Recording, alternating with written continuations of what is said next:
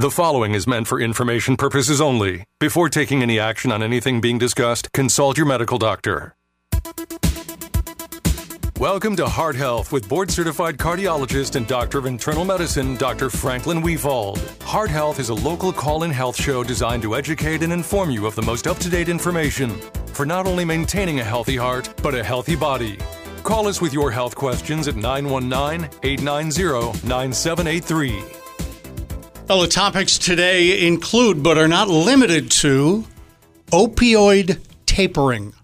Heard a lot about the opioid epidemic. Dr. Wefald has some It is opinions. a it is a big medical crisis, the opioid crisis, without a doubt. You know what's weird? Yeah. This is 21st century is not working out the way I thought it was going to. You know who we've become? What? We have become the Chinese in the uh, The, oh, listen, I know about Wh- that. My when the- mother was Chinese. when yeah. the Brits was it the well, British? you know what people? it was? Yeah, the Brits had a monopoly on opium yeah.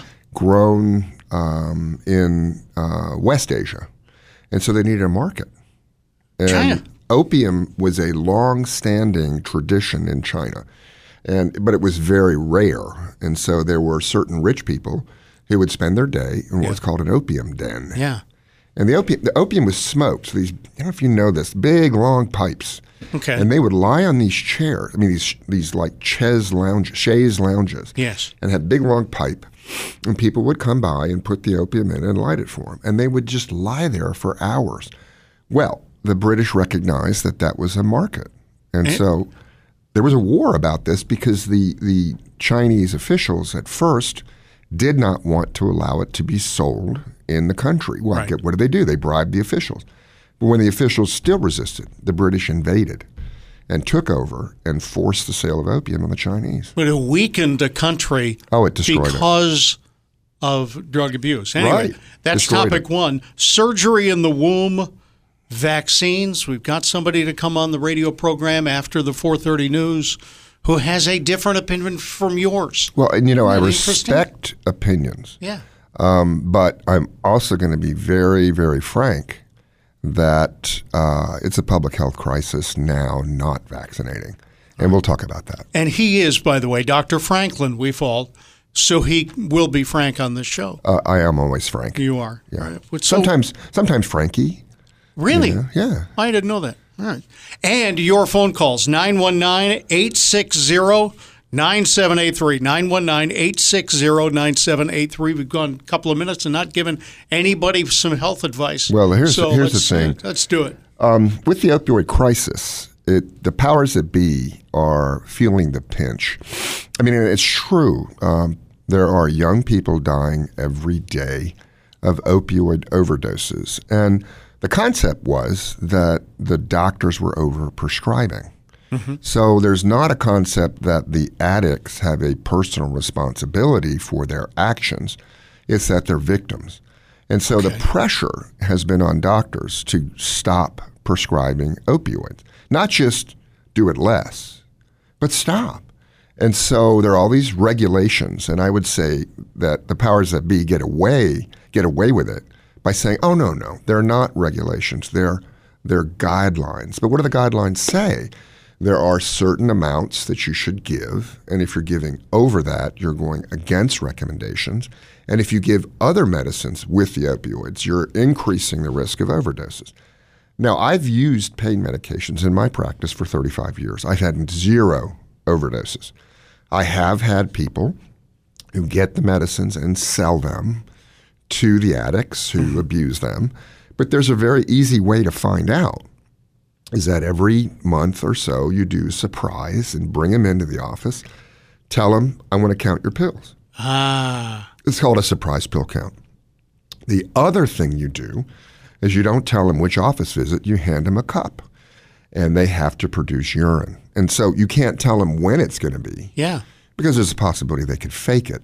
And, and they're the customer, though. I, I Right. mean, honestly, they could walk out of your practice. And absolutely. And you know what? When they do, Yeah. I say fine because you're not going to withdraw because you weren't taking them. Now, the urine tests are very accurate. And not only do you tec- detect the presence of the opioid, but how much they're taking. So Yeah, yeah. If, if somebody's getting three a day and they have a certain level that corresponds to one a day, then you know they're not taking them. And I've seen that. It's very it's not usual. The patient that I take over on um, and treat are very good about it, and they're necessary. For example, I've got a lady who has very bad lungs. Um, she's had emphysema. She's had a heart attack. She has a defibrillator, and she has a basically a, a broken back that can't be fixed, and she's in constant pain. She can't get up without pain. She's in a wheelchair almost 24 7. Well, she fell out of her wheelchair and now has what's called a rotator cuff tear. So the muscles and everything around the, the shoulder joint Yeah. are torn. So that's constant pain. And she's in a wheelchair. Does it a manual wheelchair? oh, no. Oh, she's Oh, got an electric right. one, but also her son now lives with her. Yeah. because he's got to pull her out of the wheelchair and put her in the. And so she's on opioid narcotics. And when she went to the hospital for a urinary tract infection, of course they said, "Oh my gosh, you know, we're we're giving you too many narcotics," and they abruptly halved the dose, No. and she went into the worst withdrawal. And not only was the withdrawal bad, but her pain level went up so high that uh, she couldn't tolerate it. I mean, she was in horrible pain. So the answer that they give us, the powers that be, is that we should be using biofeedback, or we should be using acupuncture, yeah. or we should be sitting down and and and talking to this type of person, and therapeutically convincing them that they don't have pain. Mm-hmm. And and so these are the individuals who need narcotic pain medications. People who have chronic pain that can't be fixed. Now, could she have surgery? I sent her to three different neurosurgeons online to treat her because of her what we call comorbid illnesses. Right. She got other Her things lungs, you- her heart. want. Yeah, and I sent her to a excellent shoulder surgeon who has done injections. So you can inject right into the joint Right. a combination of anti-inflammatories, steroids to try to reduce the pain. But for many people, it doesn't do the job. Now, what's happening is that a lot of physicians are running scared. All right. Let me let me bring Sure. in this audio from Dr. David DiBenedetto, who is uh, high in the Boston Pain Care Clinic, and this is courtesy of Fox TV. There are times where patients need to undergo a taper even though they don't agree with the plan. If you see side effects, if you see really adverse consequences of medications, even the patient may want to stay on the medication, it's your duty to wean the patient to a lower dose and sometimes take the medication away. But there are many more people who are just having it taken away because the physicians feel uncomfortable prescribing anymore or they're being told by the practice they work in they can't prescribe anymore. And that's just wrong. I, that kills me. Well, and here's here's the issue. Okay, physicians now are under the gun. Um, the press likes to uh, um, show all these outlying physicians who have committed malpractice, who Yeah. have um, gamed the system and stolen from Medicare. When was the last time a hero physician was put on the air? Can you, can you remember? No, no. you know, this guy saved this life. You Right. don't see that anymore. Right. Uh, there was a great show, Hopkins 24 7. I don't know if you saw it. It was on ABC. The heroes of medicine.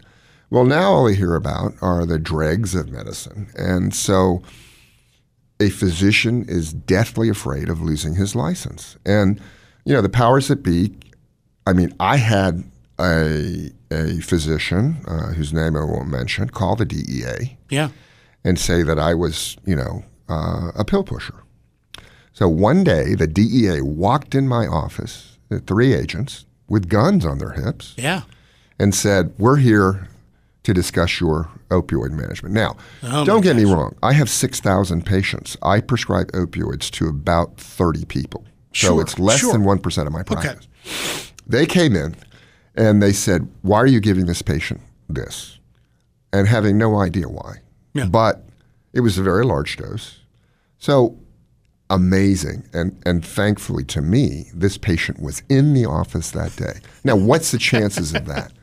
So I got the record. 3,000 to was- one, I'll tell you what it is. One page, I mean, one office note was nine pages long. And thankfully, I had um, very carefully documented everything. So the guy walks in and looks at this guy and says, Can you get out of that chair? And the guy laughs at him. He says, The last time I've gotten out of my chair after I broke my back the third time was in 1987. And so the guy looked at me and, and said, You know, uh, we're not coming back. You're off the hook. I mean, this is obviously a, an indicated situation. Yeah. And so, yeah, I, I was subjected to scrutiny and I did win. Uh, no, didn't win. I passed Yeah. this scrutiny. Well, no, the DEA agents were any of them doctors? Of course not. Okay. Of course not. I just thought. And so, you know, they were doing their job. Yeah. You know, they're under pressure from the press. Um, and every time they get a hold of some doctors and, and who were misprescribing, in West Virginia, for example, they just rounded up about 20 doctors. Now, what's the difference? These guys' practices were pills. Yeah. And you'd come in, you'd get the prescription, you'd go to this one particular pharmacy, and you'd get your pills. Now, they were prescribing 100 times the expected amount for that town. And the pharmacy, the one pharmacy, was was like an outlier for Purdue. We'll talk about Purdue. Yeah. That's the company that's in trouble. And and basically Purdue had to have a separate um, semi truck just delivered to this pharmacy. Now, of course, they're outliers. Right. But individual physicians who prescribe them are less than 1% of their patients.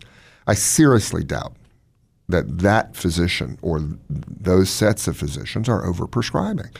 Now, the FDA has finally recognized that perhaps we've gone overboard because they just issued a pan physician alert about the danger of rapid taper or discontinuation.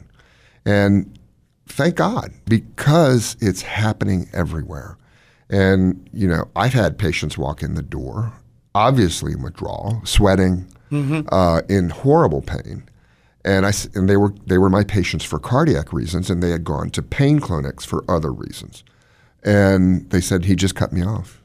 And I was really, I was really, and you know, I couldn't write for them Right.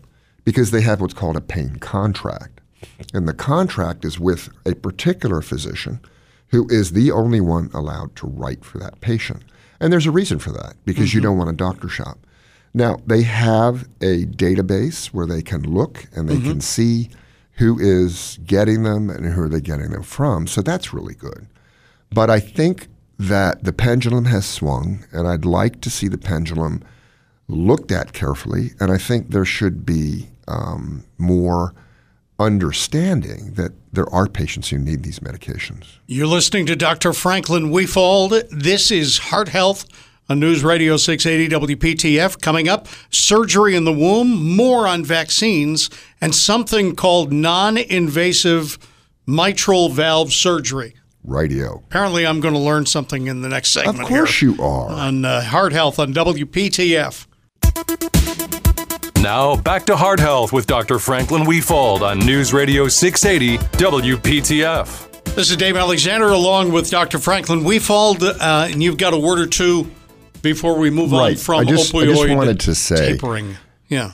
the way we're cutting back on uh, chronic opioid prescriptions, the question is, has it worked? Yeah. And so you want to ask yourself, as the level of opioid prescriptions are going down, are the level of overdoses going down? And the answer is no. Um, the sad fact is that there is this horrible thing called fentanyl. And so a lot of the addicts went who weren't getting them, and rightly so, um, did not um, have a medical reason to get uh, opioids Yeah. are turned to heroin. And then the Chinese developed an easy way to produce fentanyl. Now, fentanyl's a very powerful opioid. It's a synthetic opioid. It's used for cardiac surgery. It's wonderful. It puts mm-hmm. you out. Yeah. But it, it produces a high that is very desirable from the addicts. And so they the drug pushers started mixing the fentanyl into the heroin. And the horrible thing is that on certain doses they would put an overdose of fentanyl. So that the drug users would find out somebody overdosed on it and they say, That's good stuff. And they'd go to the drug dealer, that particular drug dealer. Well, now you can get pure fentanyl because it is so inexpensive uh, on the street. So I will just tell you this: the the crackdown on chronic opioid prescriptions has not resulted in a reduced uh, level of opioid deaths. In fact, they're skyrocketing. So for me, the Drug Enforcement Agency has done a good job in educating physicians on how not to overprescribe. Um, we need to educate on them, uh, physicians, how not to cut somebody off unnecessarily mm-hmm. because they're afraid of losing their license. Um, but we've got to focus on this horrible fentanyl epidemic and and find the sources and and stop the importation of fentanyl. It's just it's a horrible nightmare. Okay. All right, let's talk about surgery in the womb. Yeah. Now, many many times we can diagnose terrible birth uh, defects in the womb through this massive, uh, not massive, but but very accurate ultrasound. Yeah. Well, there's a condition called spina bifida, and that's when this the spinal cord and the covering of the spinal cord doesn't develop, and so there's a split. And bifid means split. So spina bifida means that it's split and it's open to the skin, and it, it can cause. There's a range. It can cause paralysis. It can cause weakness and the surgery for it after birth wasn't so great. Um, it didn't really fix the issue. Now, the great thing about a fetus is that it's still developing. There are still so many what we call stem cells.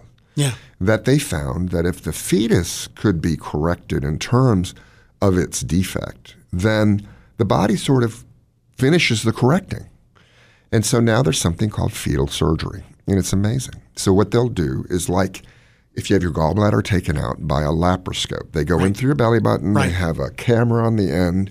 They have little tiny forceps and little tiny cutters, and it's very advanced now. You can take your gallbladder out in a very short period of time, and you don't have this big scar along right. the right lower rib. So they developed a way to go into the uterus, um, and these fetuses, as you know, are tiny. Wow. And they can um, both with ultrasound and with the actual cameras on the end of these probes, repair spina bifida. Now, they're also doing heart surgery. Uh, that's less developed. But they go in, they find the defect, and they have a particular technique of closing the defect. And they found that when they do it early enough, um, that the baby's stem cells react and sort of finish the job. And these babies are born with little and sometimes no sign that they had this to begin with. They had spina bifida. Yeah. Which is, as in, uh, well, yeah. as you just said, it can be a crippling um, birth defect. Wow. And it's amazing. So, um, I think what this shows is that medicine and the field of medicine is still progressing amazingly. So, instead of saying how horrible doctors are, yeah. Let's shout out that these there are still heroes and there are still giants in medicine who walk the earth. Very good. Absolutely. You told me about mitral valve surgery. Right. That... yeah. Let's talk about it. the mitral valve. Is is the probably the second. Well, no, maybe the first most important valve. The way valves work is obviously any valve. It allows fluids to flow in one direction. Yeah. And so the mitral valve controls the flow of blood between the lungs, where it gets red and rich with oxygen, it goes into the left side of the heart across the mitral valve. Then, when the ventricle, which is the power big chamber, contracts, and the blood is supposed to flow out to the body where it nourishes your brain and your mm-hmm. muscles, etc. Mm-hmm. The valve is like a parachute. So it's opened and flopping around as the blood flows in. Yeah. And then it's like a parachute. When the heart beats, it captures the blood that may flow backwards. And it collapses on itself and forms a tight seal. Now that's a lot of pressure on that valve. It's it's the equal to the pressure that you find in a blood pressure, 120, 120 millimeters of mercury. Okay. It has to withstand that pressure. Well, unfortunately, over time, um, through aging and through genetic defects where you don't have a strong connective tissue, the valve can leak. And so when it leaks, people think, oh, there's a leaking outside my heart. No, it's leaking blood back into the lung chambers, into the upper chambers that are trying to receive the blood. Right. It raises pressure and it decreases the amount of blood that flows forward. Before, you had to replace the valve. You'd open up the chest, put them on this heart lung machine, stop the heart, open up the heart, and put a new valve in. And these are artificial valves. Now, don't get me wrong, it works. Sure. And then they developed a way to repair the valve. And they would open up your chest, put your heart on a heart lung machine, and actually slice and dice and sew the valve together, and then put a ring around the top of the valve and, Yeah. and seal it up so it wouldn't leak.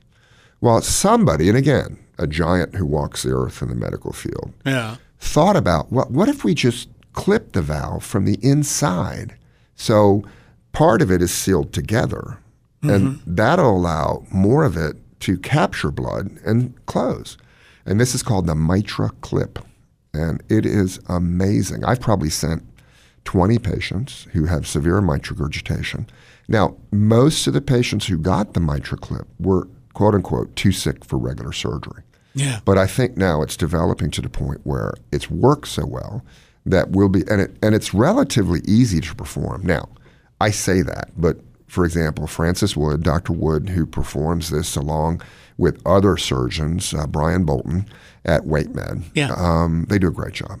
And what they do is they go into the leg Yeah. where there's a big artery that goes to from the heart called the femoral artery. They go into the aorta. Yeah. They go down across the aortic valve into the left ventricular chamber. So they're underneath the mitral valve. They're where the valve opens. And they can actually, through ultrasound, figure out which part of the valve needs to be clipped together. And it- they get this, this uh, catheter that has a very fancy thing on the end. They put it across the valve. They wait for the right moment and they clip it. And sometimes you put two clips in. We're going to talk to a woman who disagrees with the medical community about vaccines. Great. Although uh, she she says she's been studying this for years and Great. she's I'd like got to hear some from her. concerns and we're going to talk about the fact that vaccinations and anti-vaxxing is in the news. That's coming up after our news right now. Now, back to Heart Health with Dr. Franklin Wefald on News Radio 680 WPTF. In this segment, we're going to talk about vaccinations and specifically the controversy over outbreaks of measles in the United States, a disease that at one point was practically unknown. Uh, conquered. as- It was conquered. Yeah, all right. And uh, Robin has agreed to join us. Hi, Robin. Robin, thank you very much for joining us. Uh, Robin's a mom, and I contacted Robin through a group called People Advocating Vaccine Education. Thank you very much for joining us, Robin. What's what's your background in this? What is your uh, your story that brings you to this topic? Well, it's a topic I'm very passionate about. And um, as you said, I'm a mom, and I actually have a career that spans 17 years in medical sales, and four and a half of those have been in pharmaceutical sales. Great. Yeah. So I know my way around a package insert. And um, just before my son, who is now nine, was born, I started researching, but I didn't have enough confidence um, to make the choice that I've now made until after my daughter was born. So it took about three years of research for me to feel comfortable with my conviction. Um, but uh, now we don't vaccinate at all in the family. And, And it- what was what was your source of research? And tell us more about what you found out and how you found out about vaccines. Oh my. Well, as I said, I've been studying for more than nine years. So I've got several binders, um, each three inch thick. Um, I have all the package inserts. Um, I can give you an overview of my research. Yeah, I'd like to. I want to. It'd be great to hear it. Okay. Um, let me start with, well, you mentioned measles. Um, so I guess we'll start there. Um, I, I know a lot of the measles outbreaks are blamed on the unvaccinated, um, but I'll refer you to a, a journal article, the New England Journal of Medicine in 1987, and it went through six outbreaks, and more than half of those people were vaccinated because measles is a live virus vaccine and it does cause shedding for up to six weeks, some studies show. So um, I'm, we look at Rockland County, New York, and I think they may even be causing their own problems because they're trying to get everybody to get vaccinated and not ignoring the fact that the vaccine sheds. Okay, so you would advocate nobody getting the v- measles vaccine. I think we're trading an illness for disease. I'm not sure I understand what you're saying. So um, you say nobody get. Yeah, I'm just asking. Are you saying nobody should get the measles vaccine from from day one? We should just get rid of it. Yeah, I, I don't believe in vaccinations at all. Okay, so what happens when there's an epidemic? What do we do? So, Okay, well, um, that, were you alive in the 50s? I doubt it. not. You're young. I was not. Okay. do you remember anything about polio? That's a whole nother subject. Well, no, no, no. It's part of the subject because we're talking about getting rid of vaccines. Now, in the 30s, 40s, and 50s, there was a horrible situation that kids, these were mostly suburban kids who played outside, and they would get a fever, and then all of a sudden they'd be paralyzed. Now, mm-hmm. that disease is gone. And how do you explain that? Well, there's actually actually several theories. Um, one was that DDT was being sprayed, and DDT poisoning mimics poliomyelitis um, symptoms. And there are about 20 other diseases whose symptoms mimic polio. Some of the Coxsackie viruses. Mm-hmm. So So, how do you explain po- that that- polio exists in places where they don't vaccinate? So, in other words, we've gotten rid of it, Mm-hmm. and in places in the world that don't vaccinate, there are still polio outbreaks. So, how is that explained? Well, I would I would ask, are they spraying pesticides? Um, not all pesticides are. Okay, these are in these are in very poor areas where they don't have anything. They don't have pesticides. They don't have uh, fertilizer. They don't have uh, soft soap. Um, you know, the point I'm trying to make is that um, the the introduction of the polio vaccine has probably saved millions of lives, but also prevented people from being paralyzed. The President of the United States, Franklin D. Roosevelt, caught polio, and he was debilitated, and yet he still became the President of the United States. So the polio vaccine worked, and I don't understand how anyone can say that it didn't. Because as soon as the polio vaccine came on the market in the 50s, polio ended.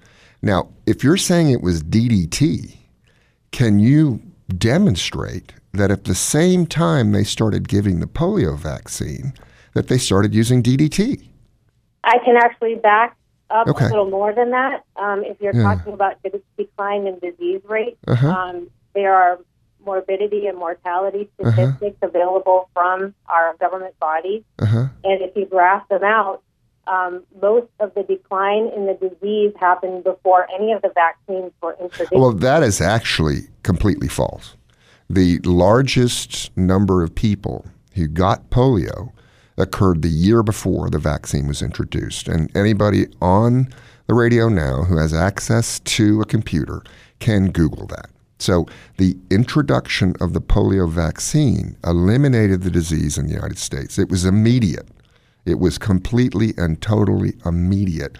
After they introduced the polio vaccine, there were no new cases of polio. Let me just jump in and say that you're hearing from Dr. Franklin Wefald, a cardiologist and internal medicine specialist with Millennia Cardiovascular. Uh, on the phone with us is Robin, who is a mom who takes a very different view of vaccines. Yeah, and you know, Robin, I'm not disrespecting your opinion. I'm one of the people who thinks that I can learn from you. But I think that one of the problems with the anti-vaxxers is they don't want to learn from us. And so what I'm trying to say is if we get a, ve- rid of okay, the, you talked about the me, the the measles epidemic. Um, sure, there are some people who are vaccinated who are getting measles. There's no doubt about it, because vaccines in certain individuals are never 100% effective. But there's something called herd immunity, where enough people in the community are immune that the virus never develops a a reservoir where it can erupt.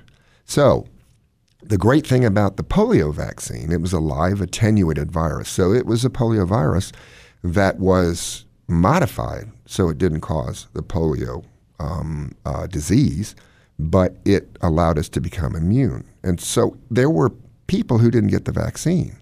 But the nice thing about it was it spread throughout the community and eliminated the reservoir of the virus in certain individuals from spreading one to one.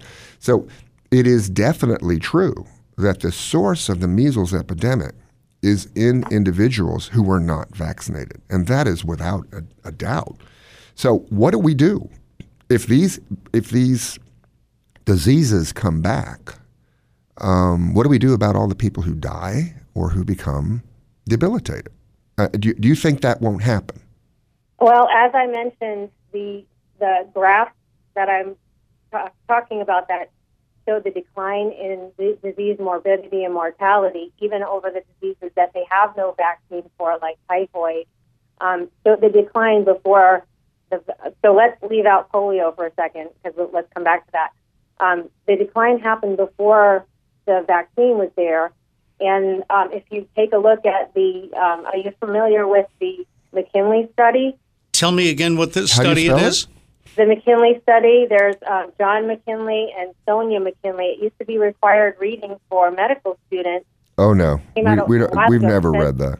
Tell me, tell me about the study. Uh, explain it. So uh, the title of the study is the questionable, questionable contribution of medical measures to the decline of mortality in the United States in the 20th century. And on the top of page 22, they talk about that medical interventions have been responsible for probably 3.5% of the decline in mortality and morbidity. Three point five. How um, how What percentage was it again? I didn't hear you. What what percentage decline? 3.5. Three point five percent. So change. Can I finish my thought? Do you mind? Yeah. So was it the vaccine that caused three point five percent decrease, or just something else? They're saying medical measures, Uh-huh. um, but what they attributed the decline to was improvements in nutrition and sanitation. And now you're telling me third world countries they're they're not um, don't have the nutrition. So if They don't you have don't what? proper nutrition, your immune system's not going to function. Properly. Oh, so better I, I get nutrition. The, I get the point. I, Yeah, Robin. yeah. Robin, can I restate it? Because I've got a better microphone than you. Yeah, How I about didn't. this? I don't quite get what Is you're. it possible that instead of the vaccinations, people are living with diseases or uh, they're overcoming these diseases? What? Because we have better medicine Okay. otherwise and better health overall. Okay, let's talk about a vaccine that I got. I've gotten every vaccine, Yeah. every single one. Like what? And if there's another one coming out, I'm going to get hepatitis B. Yeah. So hepatitis B is a really, really nasty virus. It lives in your liver, uh, can cause uh, cancer. Um, chronic hepatitis leads to cirrhosis, liver transplants. So, in those individuals in the medical field who had hepatitis B vaccines, Yes. you don't know if you're a surgeon that your patient has hepatitis B. Okay? Right. Right. So they've proven that those surgeons who have had the hepatitis B vaccine don't get hepatitis B. But the surgeons who have not been vaccinated get hepatitis B. Now, how do you explain that? How do I explain that? Yeah. I mean, if the vaccine's no good, then how do you explain that the surgeons who I- the vaccine. Okay, so let me define that. I didn't say the vaccine was no good. I just said it's not responsible for the huge decline in morbidity and mortality in the United States and the rest of the world. okay. Well, um, hepatitis B is gone. Everybody gives the- it credit for. Yeah, Not hepatitis B is gone. Effective. if you All get the vaccine, you're not going to get it. Let me jump in with one Yeah. thought. Suppose, Robin, that uh, w- w- you don't vaccinate your child, um, and your child gets the disease. Now, Dr. Wefald has told me that for measles, it's 100%. In other words, 100% preventable. Oh, yeah. My granddaughter Well, is that's nine. not true. Well, It is true. It is true. In communities where there are um, greater than 95% vaccine uh, uh, usage, they have not had the measles outbreak. The measles outbreak has only occurred, for example, the Hasidic Jews who don't vaccinate. That's the That that's not entirely true either. Respectfully, sir. Um, New York is 97% vaccinated. I can send you that website. Right, but the but the outbreaks are occurring only in those areas where there is a lack of vaccination. That's it. Uh, in the so areas in the areas where I'm there talking is a penetration of 97% vaccination, there have been no outbreaks. Period. Robin, I'm going to give you the last word Yeah, here, give us at the last least word. in this segment, and then Dr. Wefald, of course, will continue the program. Mm-hmm. I know that he'll make his point. So, Robin, do you believe that uh, parents should have the right to decide whether or not their child who attends public school should be vaccinated? I absolutely do because we're responsible for them, and nobody is going to help us if we have a vaccine injury. Okay. Um, can I just make a few more comments? yeah, absolutely. Okay, so are you aware that in 1986, Congress passed the National Childhood Vaccine Injury Act, which absolves pharmaceutical companies for any liability for their um, for their products? And there Are is no doubt, there's no doubt there have been vaccine injuries.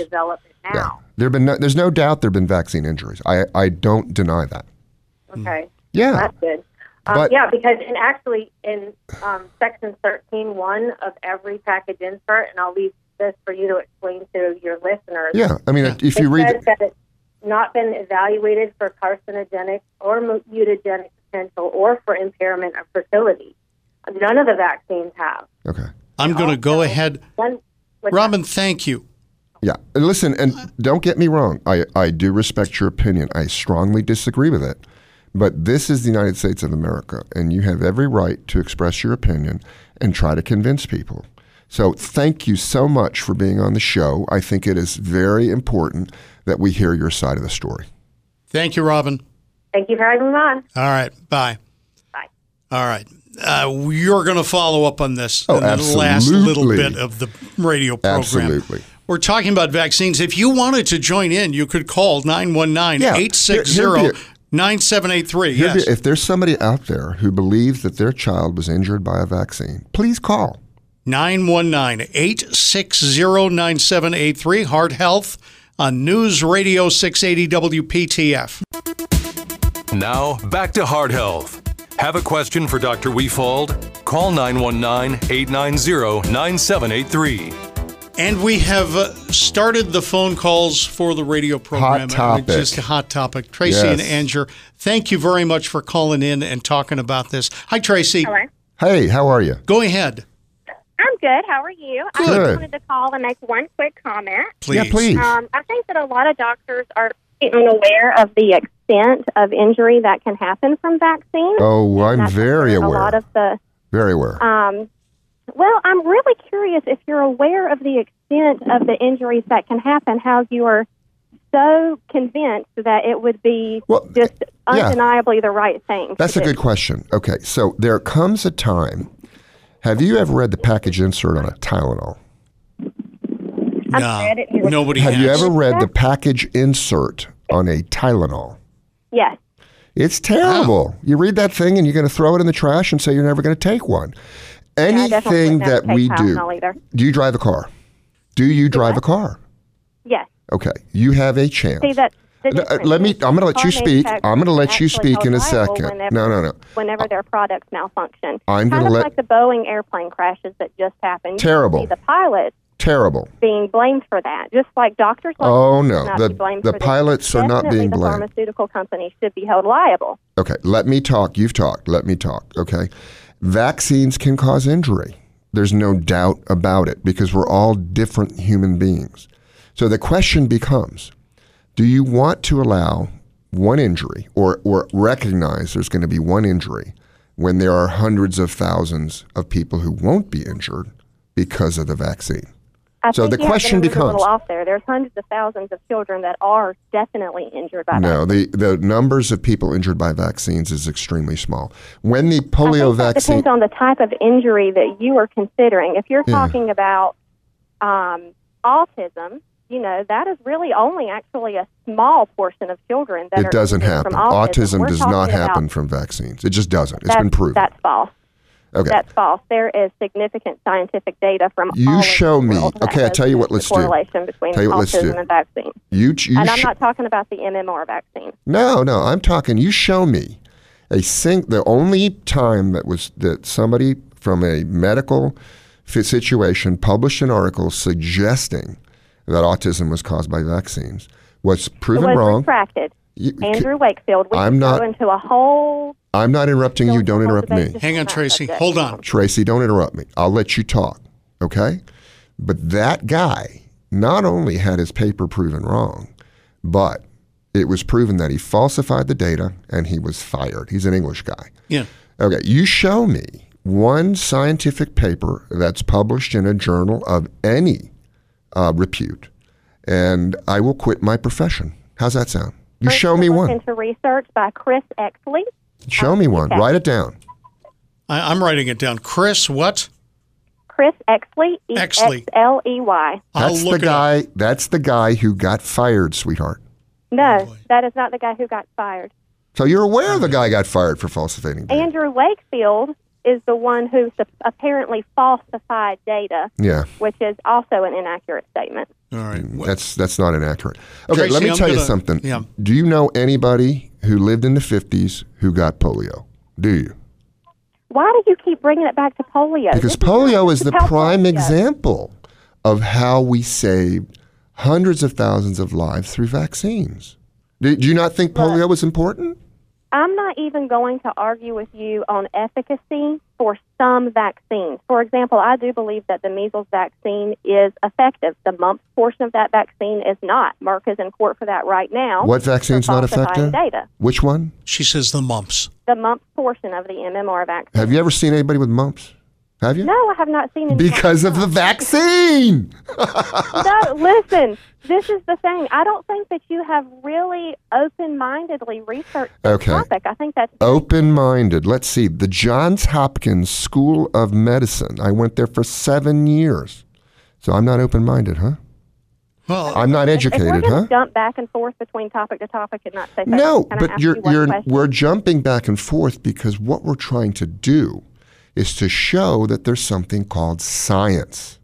And I am a Yes, scientist. Absolutely. I 100% support Okay, just let me talk. Let me talk. Calm down. Stop. I'll cut you off. no, no. I just put her on hold. Go ahead. Yeah. Finish your thought, then I'll bring her back. Science is important. It's not these guys running around saying my kid brother Yeah. got autism after he got a vaccine. Mm-hmm. That's like saying I um, got skin cancer after I drank a Coca Cola.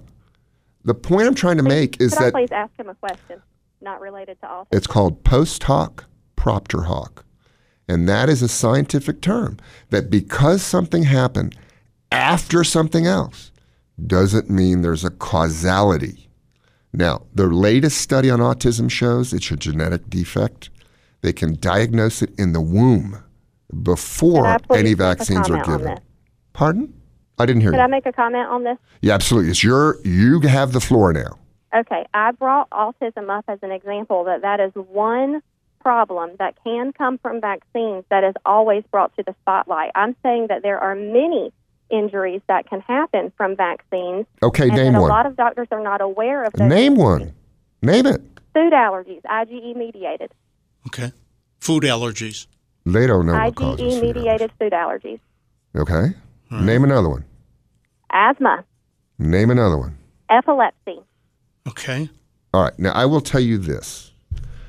If you can show me a scientific journal written by a true scientist, published in a reputable journal, that says food allergies and asthma come from vaccines, I will quit my profession.